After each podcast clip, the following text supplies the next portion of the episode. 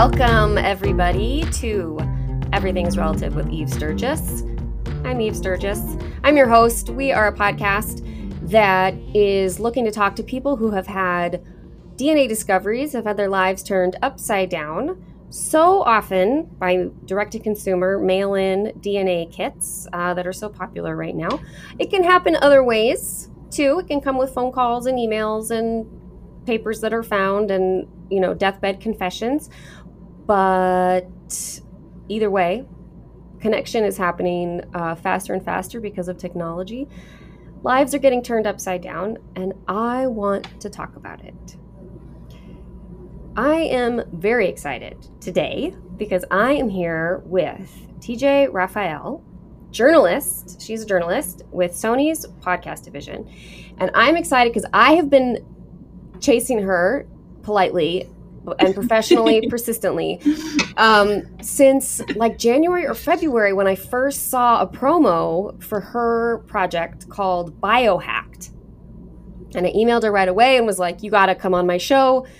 And she's very busy so i've just been bugging her and i finally kind of like nailed her down right now. So i'm super excited because also totally coincidentally although maybe the universe was planning this the last few episodes have really been like donor conceived focused even though i also of course like i discuss npes non-paternal events and i discuss late discovery adoptions um, and or any other you know variable within our world but lately it's been a lot of donor conceived. Like season four has inadvertently become this like donor conceived theme very often. So it's perfect that we're in the last few episodes of the season and i finally wrangled you in to talk about this awesome project um, beautifully produced podcast so it's called biohacked it is about the the industry, the science, the the money. It's about all the things behind. She can tell us, and the politics behind um, donor conceived, the donor conceived industry. So let's just jump right in. Welcome. I'm so excited you're here. Yeah, thank you for having me. I'm sorry uh, it took so long to get here. We had a real mad dash uh, leading up to the launch of the show, and it was like, hey, you've got three months to produce, you know, 12 mini documentaries uh, and then six bonus episodes that are all highly reported.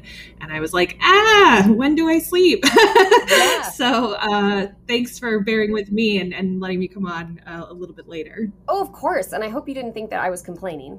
I was not complaining no. that it took that it took a couple months. it's totally understandable. Um, I'm just I just feel glad that that it, we finally made it happen. Why don't you tell me, and or why don't we let our listeners know, kind of off the bat, are you donor conceived? No, so I'm not donor conceived. Uh, the way that I came to this story is actually uh, a little over five years ago now. Um, so my friend from college, Amber, uh, she and I hadn't seen each other uh, in almost a decade. Like we were in the same journalism classes. Um, we kind of uh, had a couple friends in common, but we weren't super close. And I had been living outside of New York City for a while, and then I moved back. Um, I grew up in the New York metro area, and uh, you know, I, I had bumped into her, and I was like, "Hey, we should like hang out. Let's like get grab a coffee, grab a drink." And she was like, "Sure." And then uh, like a few weeks later, she had you know texted me and was like oh my husband and i are going to the beach. Would you want to come? And you know for anyone that lives in new york somebody with a car you're like yes i will ride in the, your car to the beach because otherwise it could take over an hour in the subway.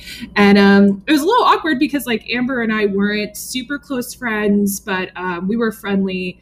And i remember we were floating in the water and you know we hadn't seen each other in a really long time so we we're kind of catching up on each other's lives and she was like yeah so this crazy story like i just found out through a commercial dna kit that like my dad's not my dad and like my dad's an anonymous sperm donor. And i was like wait what? And like this is 2017 um you know 23andme i think in 2016 had only sold like a million kits so was relatively new um, at that point. And you know, me being a nosy journalist, I was like, can I record you?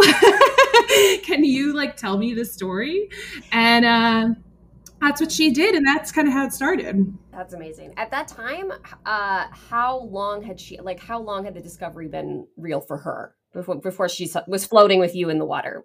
Yeah, she'd only known uh, for about two and a half months at that point. Okay, so like fresh real real fresh. Yeah she hadn't um, tracked down her bio dad as she calls him at that point.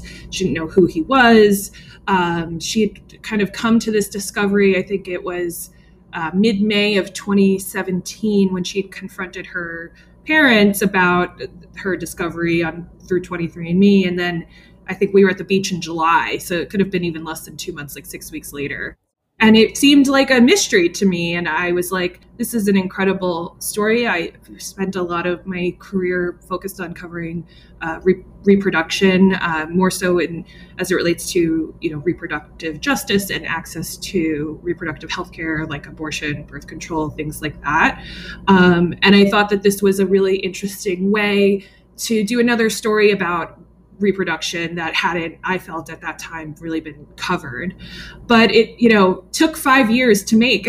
So i'm glad it finally uh, saw the light of day i had gone to multiple i pitched i used to work at uh, in public radio at wnyc i pitched it there kind of got a no there then I went to Slate Magazine and was working on their podcast network, pitched it there, uh, you know, got a no as well. I pitched it during my job interview at Sony, which was actually my three year anniversary with Sony Podcasts is August 12th. So pitched it again.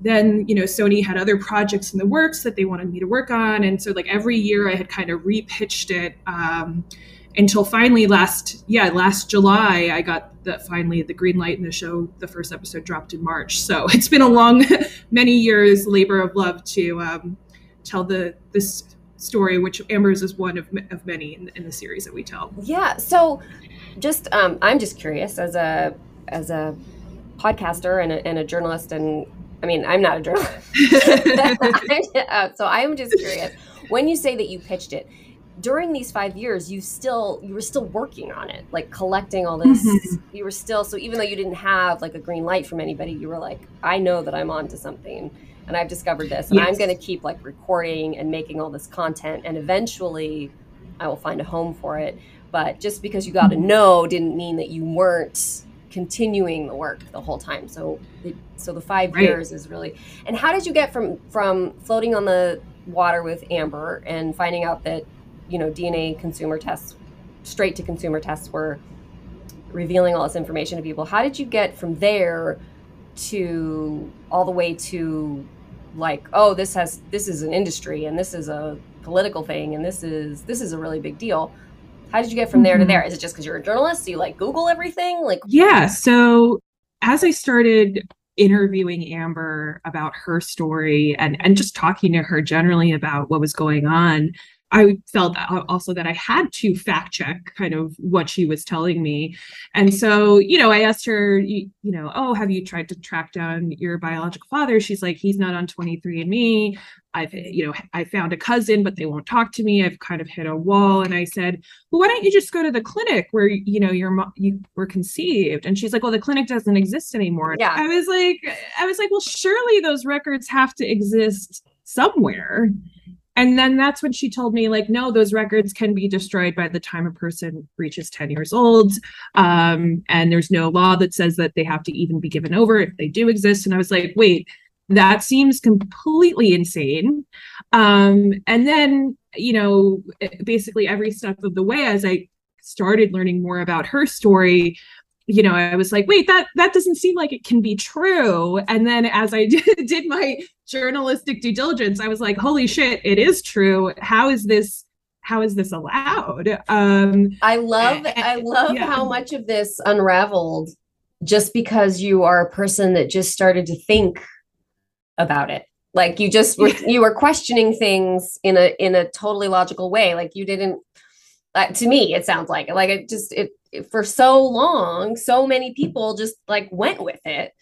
Yeah. And then because you're a journalist or because of your work in some capacity you were like wait a minute, I know just enough about these things to to know that this sound this is like red flags everywhere. Yeah, yeah. And then Amber, um, you know, by that fall, uh, late fall, like uh, early November, is she had connected with her biological father. His name is Kurt, and we interview him in the show. She and uh, her half sister Caitlin uh, that's how Amber found out. She connected with Caitlin on 23andMe, and Caitlin had known all of her life that she was donor conceived. She's a the child of a single mother by choice. And meanwhile, Amber had no clue at all. That's such a great, that's such a great and teeny tiny case study right there. Yeah, exactly. And like Amber, you know, Amber was in a lot of denial initially. Like she's like, you know, the only way that this girl can be related to me is that, you know, my dad must have cheated on my mom. And, and not that Amber thought that was in her father's character, but she was like, that's the only logical explanation. And then you know when once she did confront her parents they they told her the truth uh, but only in the face of you know dna evidence. Um, but then yeah caitlin and kurt uh, you know we kind of document how they then track down kurt. Um, he was open to talking with them. And he told amber and caitlin um, you know, he donated sperm three days a week for three years. And so conservatively, he's like, I probably have at least like 150 kids out there. And so when Amber told me that, I was like, that can't be true. I was like, this, that doesn't seem like a thing that can happen. It's, and it's totally, and it's also now like, I've, I've had enough time with the donor conceived community to know that that 150 is a very generous estimate. So I also just appreciate Kurt's confidence that he's like, they were definitely using my sperm all the time. um, so that's sort of like I feel sort of affection towards him for that. But um, but yeah, but he's not wrong about about possibility for sure. And right. prob you know, probability. Um so yeah, three days a week for three years. That's uh that is three times 52 is 150 times three is 450 donations right. roughly it's a lot of sperm yeah, and then you know a lot of the clinics also take one sample and divide it into two, sometimes into three. So then you know 450 times three. I'm bad at math. That's why I work in, with words and talking to people. So I don't know what that number is, but uh, it gets pretty high. We're getting into like 1400, I think. Yeah, but that's yeah, I don't know either. very, that's a really high number, and but I just thought even even the 150, I was like that seems outrageous and like aren't there limits? Are like how could this be possible? And so yeah as essentially as amber learned more she would tell me through our interviews and then i would you know do my journalistic due diligence of like try to verify this information thinking that what she was saying like this can't be true only to learn like oh it's very possible probable and like also how an entire industry has operated for decades. And that's when i was like i you know i almost fell over where i was like wow this is a much bigger story than just like you know my one friend who had this wild discovery. This is really about an entire sector of the american medical system operating with little to no oversight um, and and raking in you know millions of dollars in the process. And so that's what i that's one of the reasons why over five years i was like no i'm going to keep keep trying to get this published somewhere where it you know hopefully can reach lots of people because i was like this seems just too wild.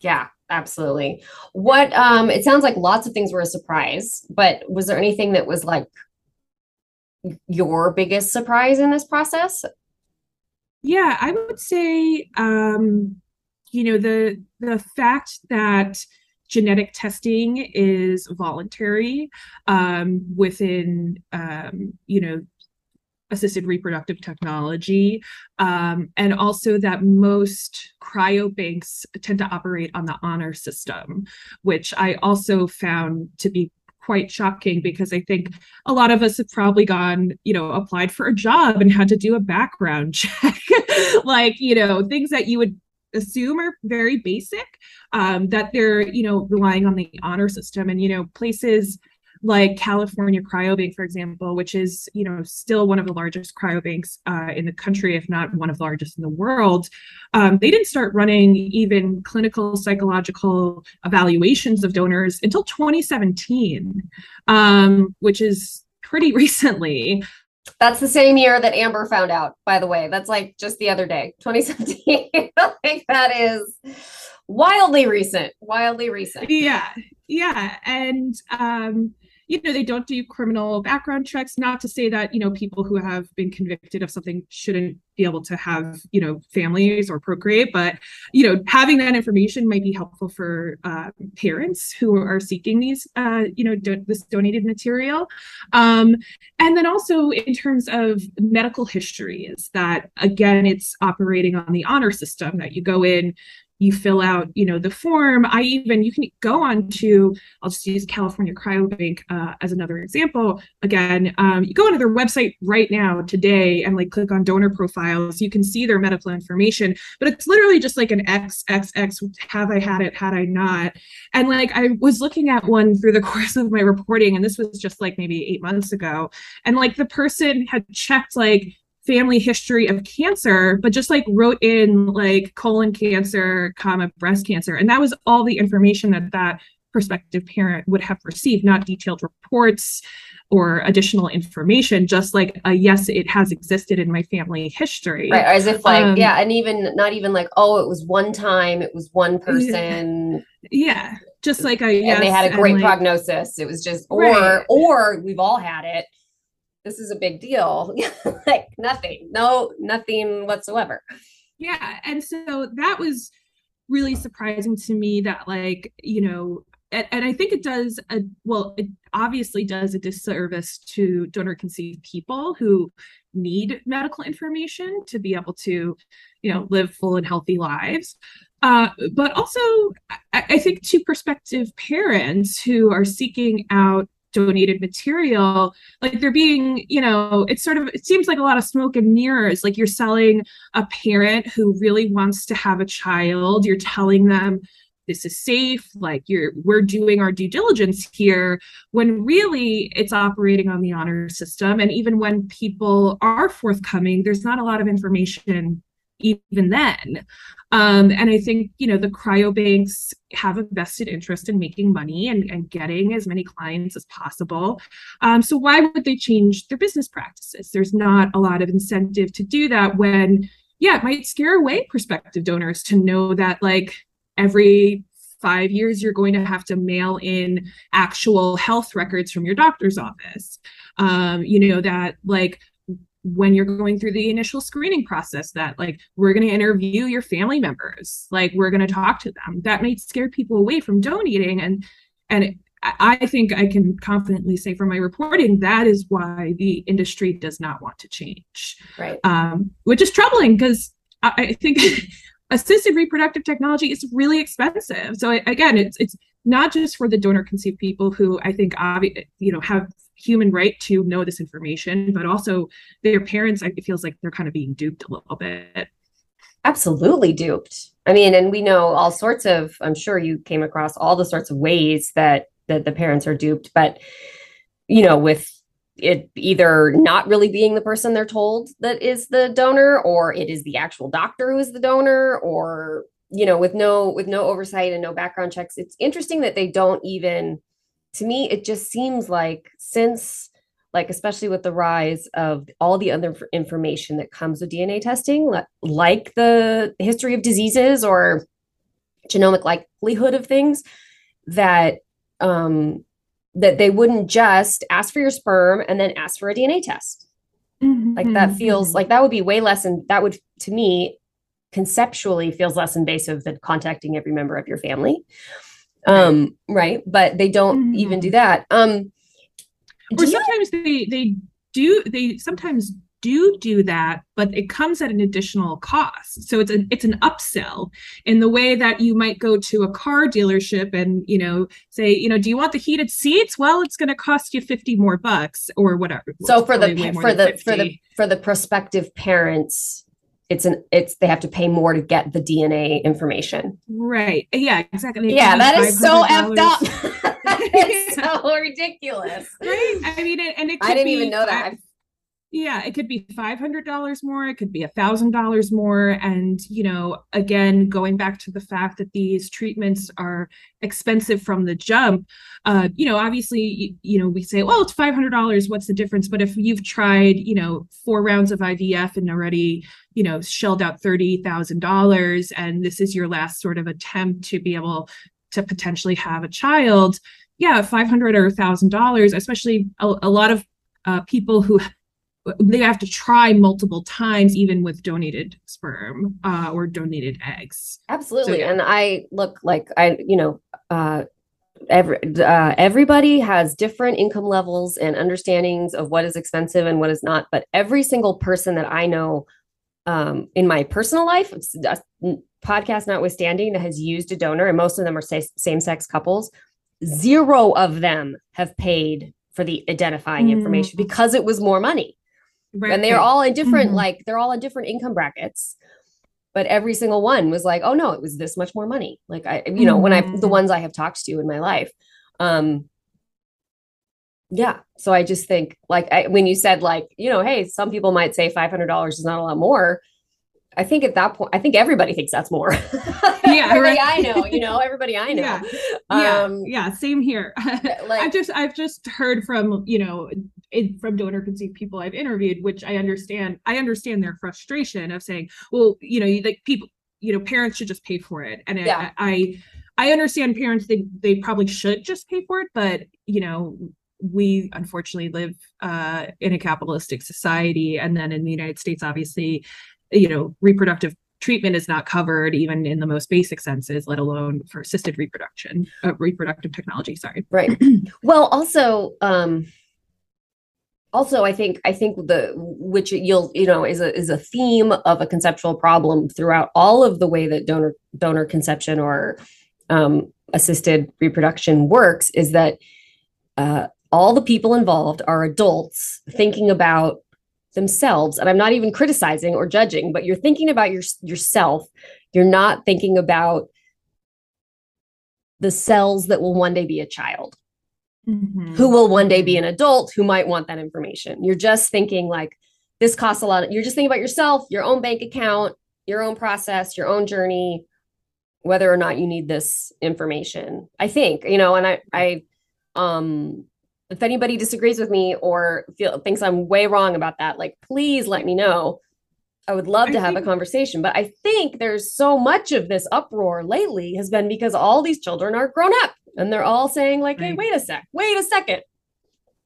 Right. Yeah, I mean, I definitely, you know, in, in talking with you donor conceived adults and uh, Amber specifically, like I remember in one interview, she said something to the effect of, you know, everybody thinks about the baby they want, but nobody really thinks about the fact that that baby is going to grow up. And like if you're a parent, you're going to wind up parenting an adult for more of your life than you will a child.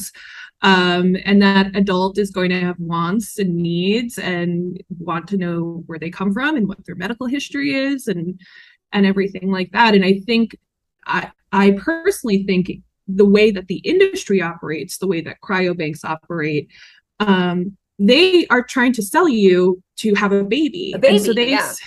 Yeah. So they market everything, you know, online with happy couples and little babies. They're not, you know, I don't think they're adequately counseling even prospective parents on like the implications of even the choices they're making with the clinic. And again, why would they, as it might impact their bottom line? Right. Uh, it's actually kind of hilarious to imagine a, an advertising campaign for a donor conception, like a, a cryobank with adult, like adults with their grandparent age parents. like, like, we're so grateful that we've just done 35 years like this or whatever. Like, yeah, because baby, look, guys, babies are so cute. Uh, mm-hmm. Uh, babies sell, they sell stuff. Um, yeah, totally exactly. Sense. Do you know? Uh, um, do you know, and I'm may maybe it comes up in your podcast, but um, do you know has a has a sort of like rising tide of voices like what's happening right now, asking for all this information and pointing out all the irregularities or the injustices. Um, has that ever happened before? Is this the first time that the that the cryobanks are like facing this situation? Yeah, it really is. And that's also one of the things that really drew me to this story is like, you know, Amber, she was born in 1987, and a lot of the um, donor conceived adults I speak to also born in the 80s. And in the podcast, we do a deep dive into the history and how this technology started being used more widely. And it really was in the early to mid 80s where you see this boom in cryobanking. And like it's really the first time in human history that this technology is starting to be used. And now, you know, 30 plus years later, you know, the chickens come home to roost. Um, you know, cryobanks, doctors, in prospective parents and donors in 1984 could not have foreseen the internet could not have foreseen you know I, think the human genome wasn't even fully sequenced until the 90s like dna testing commercial dna testing so um, i think that was very interesting to me that yeah we are seeing this new wave of donor conceived activism. Um, and it's really only able to have taken shape because of commercial DNA testing that really started to take off around 2016. And I think us as a society, it's the first time we've had to really wrestle with these sort of dif- difficult questions. Um, of course, that's you know existed within the adoption community for a long time. Um, you know, I know donor conceived activists are really studying the adoptee rights movement to try to um, take a page from their strategy book. um, but even with the you know early adoptee rights movement, you know they didn't have access to DNA testing. Now they do, obviously, like the rest of us do. Um, but yeah, I, I think we, I think in the United States, we've had these conversations earlier about adoption, and we're just starting to have them with uh, donated gametes and and repro- assisted reproduction. It's so interesting because I was just thinking about how no one has had they've had no oversight they've had no reason to keep track of people they've had no reason to not charge extra money for the and it's like i was just thinking about from the cryo, cryobank perspective of of like of of of just like it, it ain't broke like, like for them for them like wait we just keep making more and more and more money and if anyone within the industry was like, Do you think maybe we should keep better track of anything? You can see why everyone would be like, No, no, no, no, no. The system is working. Right. Go, go, go, go. You know, more and more and more. Um, so that's why I was asking if like no one has ever presented this challenge to them, why would they change mm-hmm. any any part of mm-hmm. of what they do, right? Yeah. That's their yeah, but that's their reasoning. Like I I spoke with um a couple times to Sean Tipton, who is the president of the, or excuse me, the chief public policy officer of the American Society for Reproductive Medicine. And I spoke to him about these issues like, you know, this is what donor conceived adults want. You know, what is the kind of industry's response? This is the main, you know, medical society for re- assisted reproduction. And, you know, he was, he said to me, he's like, you know, I mean, he first said he's like, you don't need to know who your parents are. You don't need that information. That's not important. I'm like, I personally disagree, but interesting to hear you say that as somebody representing the industry. I wish everyone could see my face right now. yeah, yeah, I know. I my mouth was on the floor the first time I heard that. He said that okay. on the record. Oh yeah, it's in it's in uh, episode nine. Oh my god. Oh my God, you guys. Okay. yeah. Keep going. Sorry, didn't and, um, interrupt. You know, it's okay. And then, you know, I asked him, well, like, you know, these are the measures activists want to see. They want to see, you know, limits on the number of people a donor can produce so somebody doesn't wind up with 150 siblings. They want to be able to access identifying information identifying information about the donor. Um, you know, they want access to medical records and, and many other things, right? And it really comes down to a record keeping system um, in addition to more testing. And he, Sean Tipton at the ASRM, you know, flatly said like it's going to make it more expensive. So, you know, we don't want to do it because it's going to make it a lot more expensive and it's going to reduce the pool of potential donors if we have to hound them every couple years for medical information. And so yeah, they they don't want to change because of the financial burden they mm-hmm. they say. Yeah. I love money. Everybody loves money. I get it. You know, I get it. I get, um, yeah, if only ethics and morality and humanity didn't get in the way of things. Which I mean, it's actually, you know, as I've like thought about this issue, it's actually like ironic to me in a lot of ways that like, you know, um, men who have sex with men, gay men, bi men, other people, um, you know, men who have sex with men are not allowed to donate sperm in the United States. Um, you know, I, I, think for many years they were not allowed to donate blood. Um, I, I, do believe that rule has been lifted, but I'm not 100% sure. But um, you know, they're not allowed to donate sperm still in 2022. And it's ironic because that population would be a whole new group of donors that cryobanks could pursue. And then as it relates to the question of anonymity, those people might be also most open to contact given that they might not have the ability to get a surrogate and have their own child so be open to you know having a connection to a biological child um, and especially given that the vast numbers nowadays of people who use donated sperm are queer women. Um, so they also might be more likely to being in contact with a donor if they know it's a member of the LGBTQ community. Yet the industry still is like they're not advocating for the FDA to change its rules, whatever, because they even in their advertising they're selling this like heterosexual couple dream um, on all their websites of like the happy nuclear family. And so I think there's lots that. Uh, in my opinion, that fits into that sort of dream family that the industry is also continuing to sell that drives part of their policy.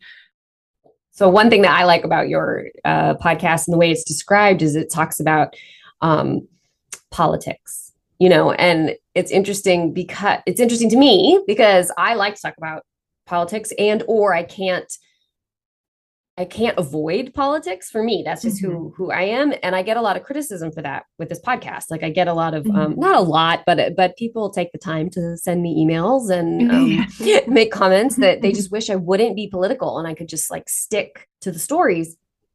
And I just don't think that's possible. And right. you know, neither you or I have said anything about blue states or red states or Republicans or Democrats today or progressive, you know, or far right. Like no one, we haven't said any of those yeah. words, but like if you're listening, you know why this is political. Like you just described it so perfectly about why, how, how and why politics gets involved.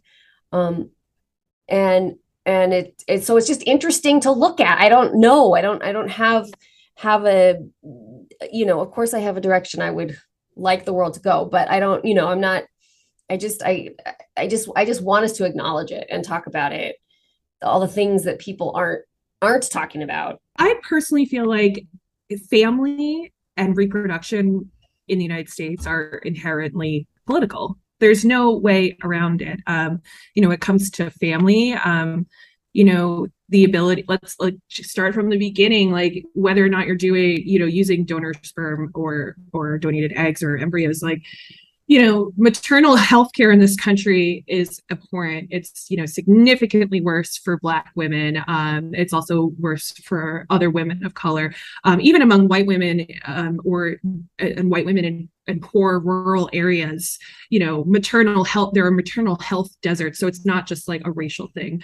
Um, then childcare is incredibly expensive. Um, paid family leave the ability to take time off of work and care for your child the ability to earn a living wage to be able to support that child. Like um, I, I often get annoyed when politicians, whatever you know their political affiliation like say like oh like women's issues are like family issues like they're issues for everyone who live in society you know right. if you um, are part of a family it's an issue you know and and so i think uh, in this country who can have a family has been politicized for a long time um, when you decide to have a child um, if you don't want to have a child like these issues are inherently political and i think um, you know, people can disagree with me on this, but it's, you know, it's, I think it's unavoidable as well not to acknowledge it because it really, you're missing a big slice of, of how, you know, our society operates when you don't put uh, these things into context of, of what they mean practically um, in a place where, you know, laws are made about our bodies um, and, and who can reproduce. Um, and that, you know, to my earlier point that includes men who you know want to donate sperm let's say. It's not just uh, you know about abortion or or uh, you know women and other people who can get pregnant and their ability to have a child or not have a child. It's it goes far beyond that. Absolutely. Thank you. Standing ovation. Standing ovation and a slow clap for me. That was really beautiful. Um yeah i look i i don't want to make sweeping assumptions, but I'm going to go ahead and guess that everybody that has written me to talk or commented about my politics is probably a white person. Um, it's you know, it's yeah. just the the ease of the or the I was going to say the ease of privilege, but that might be redundant. The privilege of privilege, right? the luxury, the luxury to not think about politics. Um, yeah May, maybe that definitely a luxury. Yeah but if if if a person of color has complained like by all means like speak up uh if i got you wrong. But, um but i yeah but i mean I, I i got the same you know i got comments um on our podcast and apple podcast about being quote unquote too political. Um especially when and i got it kind of from all sides. When i raised the issue regarding regulation. We were talking you know talking about what the laws are and uh, around donor conception and and how they should change. And i said in the show um, you know i try not to editorialize too much in the show but i did hear that you know whenever we talk about laws around reproduction i get very nervous because I am somebody who believes in the right to choose. I am somebody that believes in like, you know, good access to birth control and the ability to start your family when you want to start a family, and if you even do. Um, and you know, the idea of like assigning you know rights to something that isn't yet born to a sperm to an egg you know i it's conflicting for me because I believe people like my friend Amber, like, yeah, she had a right before, you know, when this process was happening to be able to get that information. But at the same time, um, you know, anti choice folks are assigning um, special rights to the preborn. And so I think for donor conceived activists as well, this is going to have to be some kind of, you know, slow balancing act here because you know if you are advocating for sperm, egg, and embryos to have certain rights, who's to say that that idea can't then be abused to then say, yeah, I'm going to jump on this bandwagon and say, you know, if you create an embryo in a lab, that's considered a person, and you know, which now we're hearing about as Roe v. Wade has been overturned, or you know, assigning personhood to you know an embryo or a zygote, or even potentially beyond. So you know that would be you know and something i would encourage donor conceived activists to think about as they go on their journeys to lobby lawmakers. Um, because i fully think that donor conceived people should have the right to um, especially critical health information and the ability um, to have an you know non-anonymous donor and like for people to be able to track down those biological relatives and form those connections. I think it's incredibly important. Um, but I also, it scares the shit out of me the idea that like it could be abused in 10, 15, or 30 years, like we see, you know, with this idea like 30 years ago, we didn't know any of this was going to happen with DNA testing. What's going to happen in another 30 years? So that's my um, maybe cynical New Yorker trepidation coming out. but yeah, somebody wrote on my uh, on our reviews like that I should be quiet about abortion and and the potential effects um, that new laws could have. Right, right. Look, it's an incredibly complex and nuanced conversation that can be that can get get hard emotionally, but it can also get overwhelming intellectually.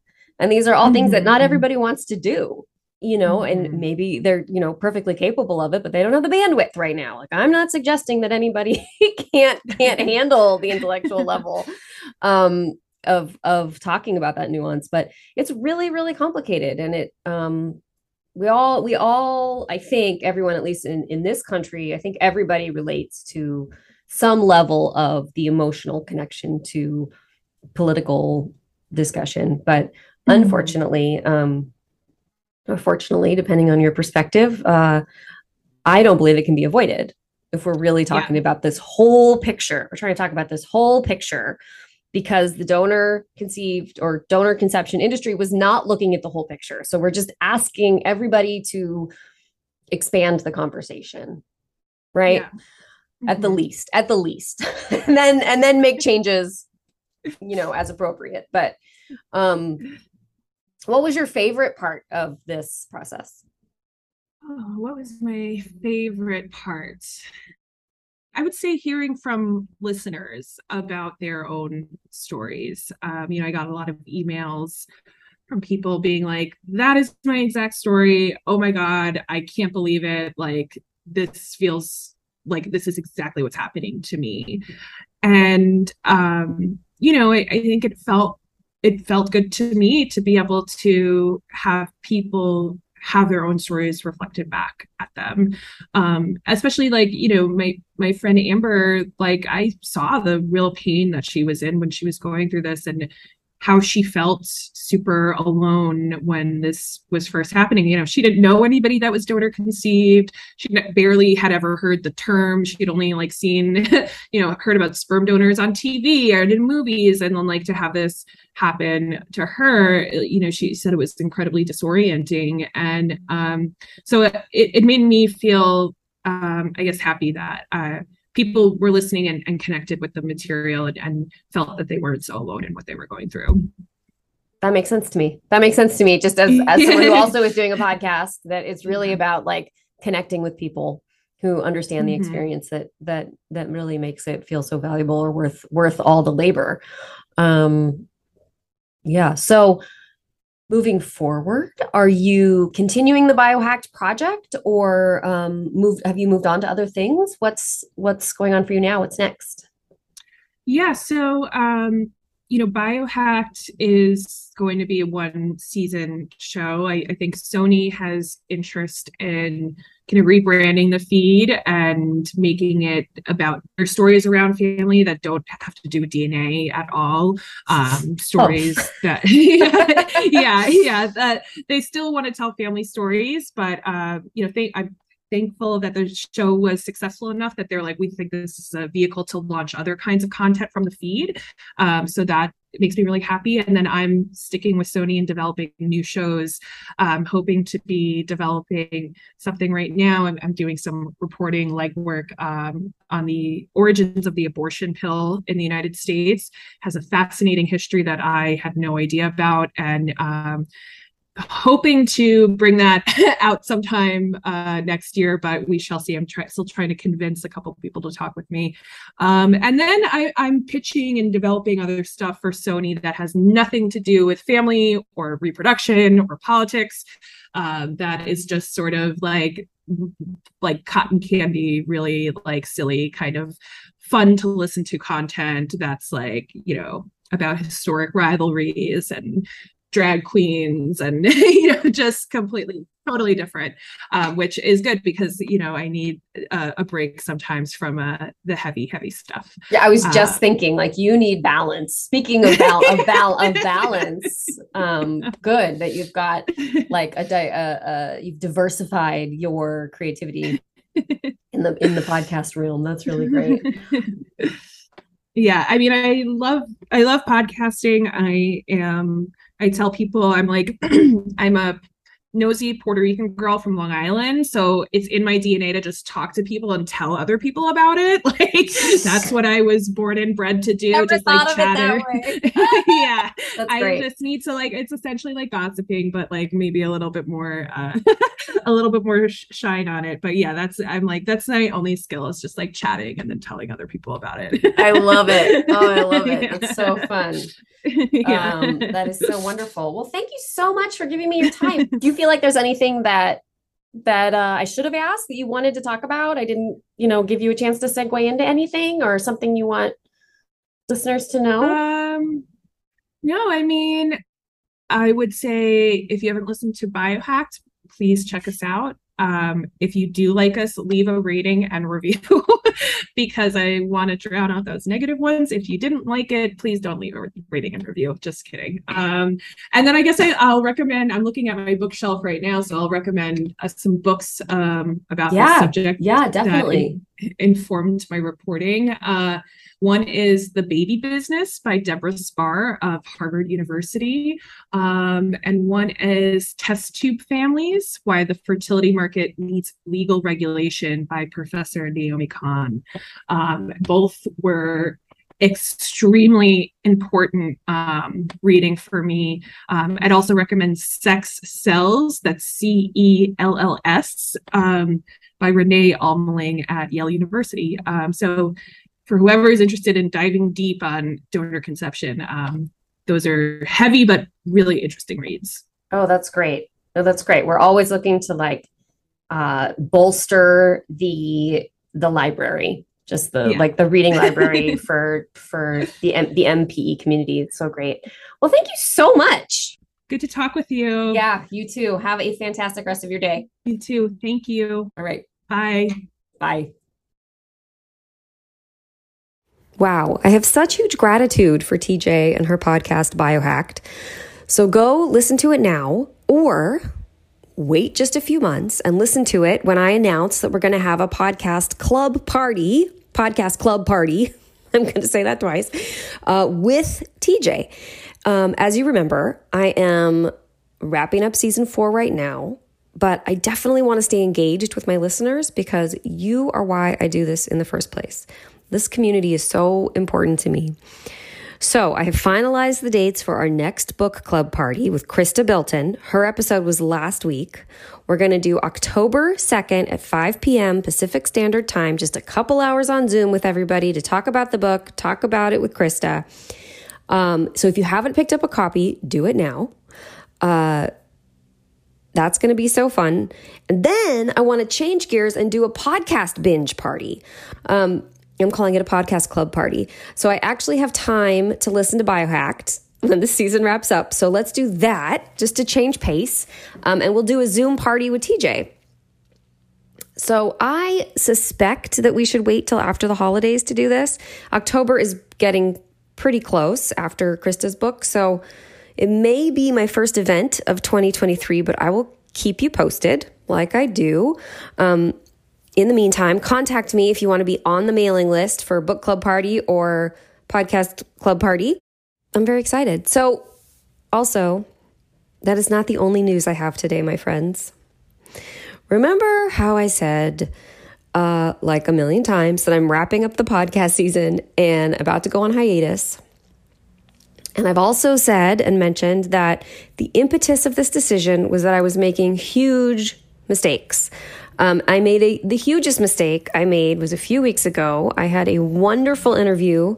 I felt like it was a once in a lifetime opportunity, and I forgot to record it. Like I forgot to hit record. And I had to contact these lovely people and tell them that I completely blew it. And I have been feeling so embarrassed and I've been so hard on myself. I knew that it meant that I was doing too much and I needed a break. And then Y'all, I found the interview. I did not forget to record it. It had just saved itself to a very deep and dark random file in my computer. I have never been so relieved in my life. Therefore, all of that to say, this is not the last episode of the season because I want to close out the season with this special Lost and Found episode next week. So next week will be my finale for season four. Please join me. I'm so excited. I'm so happy. I'm so relieved. I'm still embarrassed. But in the meantime, uh, if you want to support this project, there's all sorts of ways to do that. Follow along on all the socials. Uh, we are at Everything's Relative Podcast. If you want to see more, go to the website, everythingsrelativepodcast.com. That's also where you can buy a process journal or a t shirt. All these different ways to be part of the community. Are we good? You good?